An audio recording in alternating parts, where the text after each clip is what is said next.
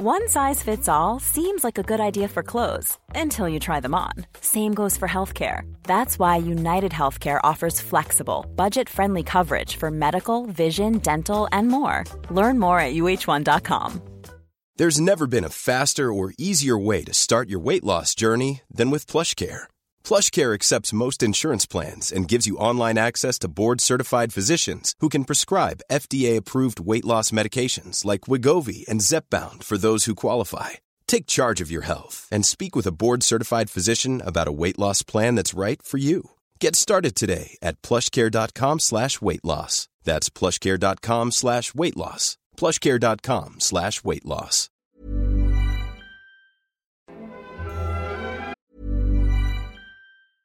Planning for your next trip?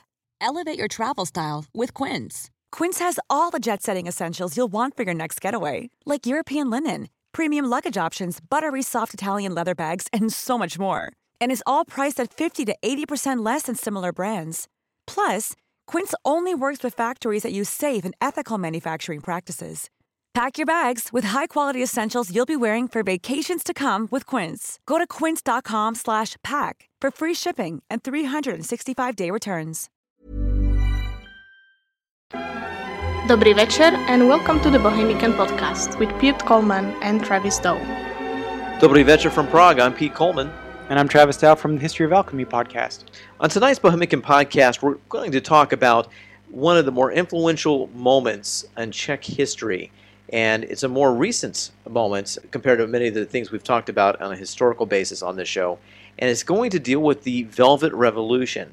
And the name says a lot of it right there. The Velvet Revolution in 1989 was just that. It was a smooth transition between communism and their representative democracy that would later take, take foot in the 1990s. The Velvet Revolution uh, was a peaceful protest that moved the Czech people into uh, back to their own nationhood again after having Soviet control for for several generations.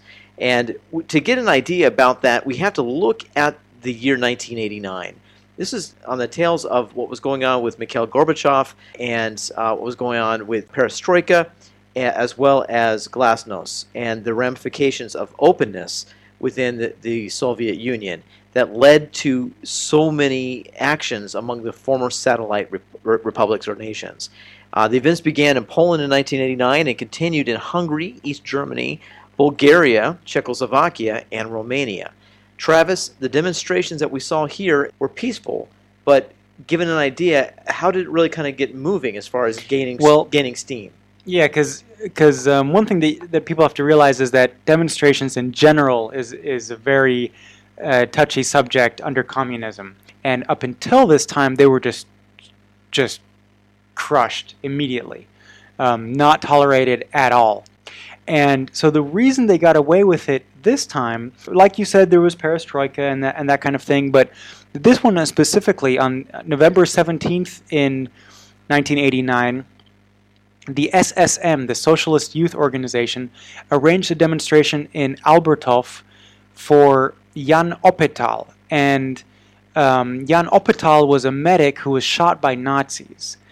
And that's kind of the key thing there is that the only way to have a demonstration under communism is to demonstrate some kind of uh, either anti fascist thing or a kind of a memorial for something that happened um, under the Nazis. They kind of took that and, and went with it. So, sorry to interrupt you on this one, but uh, a lot of our questions from myself as well as I'm sure from our listeners that I didn't find in the readings were the idea that was this used as a guise? Was it was this used as a uh, a way for the um, uh, this, this youth movement to to at least gain some steam under the guise of of, of celebrating uh, the life of uh, and, and the death yeah, of uh, yeah? I, I would definitely say so. I, I'd say that that by this point, any demonstration, no matter what the pretense or, or the pretext, was was just anti-government. Um, yeah, I mean the the communist government was really un. Uh, un- they were really unpopular, and you know there was there was yeah any reason to have a good excuse to demonstrate against them, sure. But um, in fact, you can you can see that that instantly. I mean, almost immediately, the demonstration kind of got out of hand. So they they started at uh, and they marched up towards Narodni Trida, which is kind of a, a straight shot. It's it's one road. And then we have what, what they call the massacre at Narodni Trida. So when they, okay, from Albertov, they marched up to the top of Vyšehrad, which is the other castle in Prague. So so Albertov was right below it, basically. So they just marched up the hill and they went to Karel Hynek Mácha's grave. And um, uh, by the way, he's a he was a poet um, that died before all this. But from the grave, they went to the center. Now at Narodni Trida, the police had blocked off access to Wenceslas Square, and that's where they wanted to go. And Wenceslas Square, that's the main square in Prague. That's where everything happens. That's you know when the Nazis took over, that's where they drove up and down. Prague Springs the, epicenter exactly. was there as well in 1968. yeah, that's where the tanks drove up when the when the communists came. Um, so they blocked off access, and then around Narodni Trida started beating the students. Some 40 were rushed off to the hospital, and one of them allegedly died. And this was brutal even for socialist standards. So this, you know, the the Czechoslovakian government was very uh, strict and very conservative as far as socialism went. So while the the East German government started to back off, and and other Eastern Bloc, especially Poland and, and especially the Hungarian government, had enough of uh, Moscow.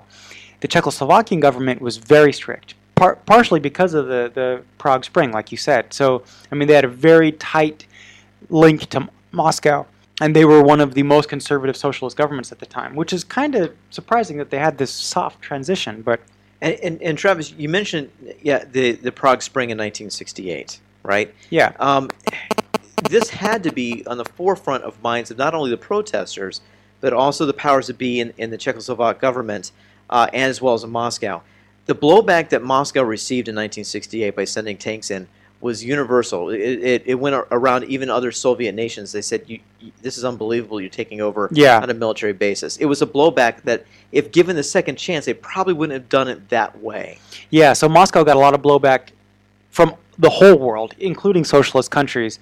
But um, so so the rest of the Eastern Bloc might have seen that as like, oh, you know, what if that happened to us? Right. Whereas um, Czechoslovakia had, because of that, they you know they were on the receiving end of that Prague Spring, so they had a really strict uh, control. You know, Moscow had they were under Moscow's thumb. And I'm sure, and I'm sure during this time in 1989, this was on people's minds because uh, what what what's going to happen? Are we going to have tanks again? What, what's going to happen with this? And the protesters were thinking about this. Yeah, I, know my, I mean, Gorbachev was pretty or Gorbachev was pretty clear about saying no, this won't happen again, and you know we're you know um, let the people choose. You guys are on your own.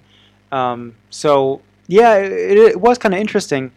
Um, but but even this you know massacre at Narodni Trida, which you know one person allegedly died, if anybody died actually, but um, th- this had huge blowback from from the from the rest of the public, right? You know, this triggered an actor strike as well, and and the protests became a little bit more noticeable by the rest of, of the country. In almost every city throughout Czechoslovakia, uh, this was heard. This was, uh, the, you know, almost like the shot at Lexington in the United States. It was a shot heard around the world. Yeah, the protests spread by it. wildfire. Exactly. Like, yeah. So, um, so it really caught it. And I know, folks, it it seems like maybe date, date myself a little bit with the show, but um, this is before internet. This was before the wide the use of the World Wide Web and getting information as super easy as it is today in the 21st early part of the 21st century. This did not happen in 1989. This was word of mouth, people calling on on, well, on landline phones. Yeah, and you know, it's not even like it would make the news uh, the way it should because this, you know, you know, it was state-controlled media. Exactly, so was, and that information was hard to even get outside these borders. So I mean, uh, it, it was it was something that was kind of kept under wraps in a lot of ways, but had to spread by word of mouth from family to family, friends to friends. By November twentieth, uh, there were some five hundred thousand protesters. So three days later. Yeah. Within three days. That's some organization. Yeah. So, I mean, forget about Occupy Wall Street. This was this was crazy. Um, yeah. So after a couple of weeks of this, the Communist Party started to give in to more and more demands. So the and then they eventually collapsed. That's that's really summarizing it a lot. But um, the, you know, instantly they started having talks. The the the uh, Charter 77 people, the what ended up being the ODS, uh, basically the opposition party, um, started started to uh, kind of formalize and crystallize, and the, some of the leaders started to rise to the top and, and you know openly um, discuss their demands with the communist government. So eventually, the, one of the demands was that the barbed wire was removed along parts of the border from West Germany and Austria. You know, the famous Iron Curtain. And Alexander Dubček was elected Speaker of the Federal Parliament on December 28th. And Dubček, if you were paying attention on the uh, Prague Spring episode, he was the reformer that kind of caused the Prague Spring. So he was a He still stuck around. yes, he was in the Communist Party, but he was very liberal, and so that was actually a huge concession. It wasn't enough in the end, but but it was a huge concession to say, okay, we'll put this very lenient communist back in charge. But every revolution needs a focal point. Every revolution needs a, a point man, and that point man wasn't Dubček. It was Václav Havel. Yep. All right, Václav Havel uh, was the president of Czechoslovakia on uh, December 19, uh, December 29th, 1989. As a focal point of pre-revolution and post-revolution era, Havel represented uh, the symbolized the struggle that of, of the Czech people. Uh, his influence on Charter 77 and the role during communism made him a folk hero. Yeah. As a matter of fact, Travis, his background uh, included several several different uh, uh, hats that he wore, actually within within uh, arts and uh, and political science. Yeah, he was a he was a playwright, essayist, poet, dissident, politician. He was, yeah, kind of a kind of a Renaissance man. He wrote more than 20 plays uh, and numerous nonfiction works that were translated internationally. So he was known uh, throughout the world at the time. So this guy could hold his own uh, in, in, in what he wanted to do for the Czech people. One thing that really kind of stands out to me, uh, besides his influence on Charter 77's manifesto as a found, founding signatory on that, was sort of nonchalance that he brought to the presidency it was almost like uh, a, and I, I, don't want it's there's a difference between saying George Washington of the United States uh, that he you know took the reins reluctantly. Some say George actually kind of positioned himself to take the to take those reins um, uh, as our first president of the United States. Not so much Václav Havel. I, he, I think he reluctantly took the position, and he wanted to strip it of the ceremony that people expected expected it to hold. He was kind of the you know the every guy uh, in a lot of respects yet still an intellectual, and, and he paid for this uh, w- through uh, his time that he was uh, incarcerated. So he was a, a dissident. He, wa he was uh, punished for, Yeah, he- for for the things that he had said. He was closely watched. He was locked up for a while. Um, it's, it's actually funny in the last elections that they, they me- like I, I forget the details, but they mentioned that oh you know you can't run because you don't your your check isn't good enough, and you're you know you're just you're kind of an intellectual. You're not a politician. You don't know how to run a government.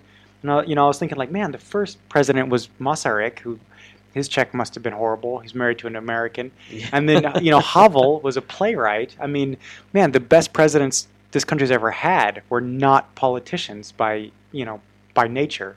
So, but that quickly gets forgotten, I guess. And uh, Well, you know, we, we jumped ahead to the point where he became president in December uh, of 1989, but let's talk about those heady days that led to that. I mean, things happened.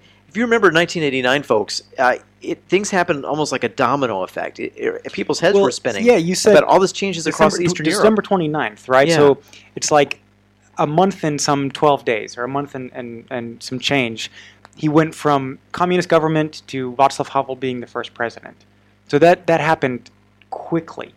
So let's, yeah, let's back up a little bit and uh, kind of see what actually happened. Because every, I mean, just every day was just, you know, a totally different country, basically. Well, Travis, let's, let's start on November 24th. So a week, a week after it started. Yeah. Right. So the entire presidium, including uh, General Secretary Milos Jakeš, uh, resigned, and more moderate communist replacements were chosen to put in their place. A discussion with the representatives of the opposition was broadcast by Slovak uh, uh, section of the federal television, um, and the very first open discussion on Czechoslovak te- television um, began during this time on, on this on this particular Yeah, the very date. first one ever. Yeah. So I mean, there were some things they were, I think they were trying to rush through, saying, "Hey, look, things are happening in a positive way, but we're still going to somewhat control Yeah, it." Yeah, but people that tuned into that, I bet their jaws just dropped. Like, because Yeah, they've they never. said, "What is this?" well, they've never seen anything else. They've never seen anything except for like state-directed, you know, almost propaganda in a way. And here's like their first open discussion. So we move on to the next day, and we're, we're and it's it's, uh, it's very interesting. We're talking about day by day here because things happen so quickly. But the 25th of November uh, saw the communist uh, leadership um, holding a press conference and immediately lost credibility by keeping Miroslav Stefan, uh, the most hated politician at the time, by the way, uh, not allowing him to uh, uh address any of the demands that were brought to the table. Later that day, Stefan uh, resigned from the position as the Prague secretary. The number of participants in the regular anti government demonstration in Prague, Letna, which is just across the river, yeah. reached an estimated 800,000 people, if you can put that in your mind. So Prague only has 1.3 million. Yeah, that's so that's huge. Two thirds of the city. Everyone came out. Yeah. So again, 800,000 people uh, demonstrating down in Prague. People didn't know what really to expect. Were they going to be brought uh, facing some kind of military or police action down there? No one really kind of knew. But yeah. they thought there would be strength in numbers, nonetheless. Yeah, because in, in the past, you know, the the police would just walk around with cameras, video, and just start recording faces, and then later trying to. I mean, it was pretty bad. I mean, I, I had uh, when I was teaching English, I had a student that I asked him, was like, "So did you go down there?" He's like, "No, because I had young kids. You know, you you just don't know. Like, there's you know hundreds of thousands of people down there, but if you have young kids and you're not in the Communist Party, you just kind of got to." keep your head down and think about these kind of things. Well, you know, think about this for a second, folks. You, you, you've got you got people that are are courageous enough to go down not knowing what's going to happen. Is this going to be a fly by night thing, or are we going to be reverting right back to a stronger communist influence? Think about what happened just a few years ago in Tehran. You know, uh, there there were thousands of people that came down to to protest uh, uh, the government in, in, in Iran, and one of those things where you didn't know what the ramifications would be. Uh, the secret police were taking pot shots at people. Uh, yeah. they, they, there were people that went missing. We still don't know where they went to this yeah. day. So, right? so by everybody coming out, are you going to affect change, or does that just mean the backlash will be even bigger? Exactly. So, so you don't know. It, to say there was courage would, would be an understatement. The demonstrations in Bratislava, in, in what we know today as a own separate country of, of Slovakia, uh, reached their highest number of participants, around 100,000. For mm-hmm. a smaller city like that, that's pretty significant, Travis. Yeah. So then the next day, November 27th, a successful two hour general strike led by the civic movement strengthened what were uh, at first kind of a moderate set of demands into cries for a new government. So now they, they really saw how much people were supporting them. They saw an opening. And they yeah. said, Let, us this might be our only shot. Yeah. Let's get, not so, ask for piecemeal. Let's ask for the big stuff. Exactly. Yeah. I mean, the, you know, like I said, two thirds of the capital is behind them, so they, they actually made bigger demands. So on the 27th between 12 uh, yeah between 12 and 2 and about it's estimated about 75% of the population joined this general strike. That's huge. Um, so the ministry of culture released an anti-communist literature for public checkouts in libraries which effectively ended censorship. So this is ministry of culture said okay so we're you know we're doing this. So the, for the first time since the communist government came into power, you could go to a library and check out books that how, were not how banned. exciting this was within three or four days of, of saying, uh, you know, we're going to. I can almost see people just printing out flyers in their homemade, you know, basement uh, printing press and and you know, just trying to crank these things out. You know, uh, I don't think people. A lot of people had access to uh, a lot of those dot matrix printers back then. But if they did, they were probably running uh, well, 24 hours. Yeah, all that all that stuff they had hidden since the Prague Spring. You know, finally they brought it to the library and say, "Hey, you know, let people check it out." Yeah. Um, yeah. So, uh, two days later, uh, on the 29th, the Federal Assembly deleted the provision in the Constitution referring to the quote leading role of the Communist Party. So this officially ended communist rule in Czechoslovakia. So it kind of ended the, the one party system in the Constitution. Take a look at the 10th of December, which happened to be a Sunday. President Gustav Husak swore sworn in as the first government in 41 years that was not dominated by the Communist Party. Well, he resigned shortly afterwards, so it wasn't a very long uh, he, stint there. He was a hated man. You know, I, I, think he had a little bit of baggage coming into that. Uh, in June of 1990, Czechoslovakia held its first democratic elections since 1946. So uh, things were speeding up quite quickly from the, the late days of November of 1989 going into the uh, after New Year's of, of uh, 1990. There's an interesting conspiracy theory that I, I came across when I was researching this. I, I didn't know about this before, but apparently this is a pretty well known theory here, here locally. The theory goes that it was the whole revolution was basically a failed ploy for socialist change. So they, they saw the change coming in like Hungary and Eastern and East Germany, and so they the Communist Party itself, basically the STB, which is the secret police, um, was at the head of the SSM, this social, this uh, youth organization that started the the whole thing, and they were agitating the students. So supposedly they're trying to get the the really conservative communists out of power and give them the, this kind of reform branch of the party more power, this more kind of middle of the road um, group. Because, like we said, they were by far the strictest, most conservative communist party in the Eastern Bloc. So that was kind of their goal, according to this conspiracy theory. I'll, I, you know, I can't overstate that this is a conspiracy theory, so take it with a huge pinch of salt. But um, according to the theory, so their plan kind of backfired. It got a little bit out of hand, and this this theory involves you know the KGB, Gorbachev. Um, again, it's probably just a fun tale that Czechs kind of tell each other.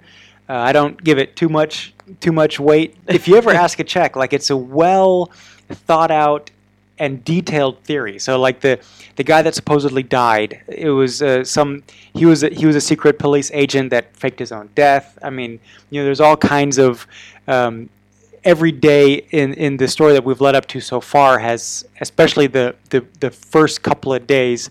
It's like supposedly it's like very well orchestrated, but then obviously you know it backfires and the, the government crumbles. Well, as we know, uh, as we know, Travis, the, the this wasn't the only change that happened in Europe when Czechoslovakia broke away and cre- created their, their nation once again. There was several nations that were going through this, and Poland being one of the major big ones.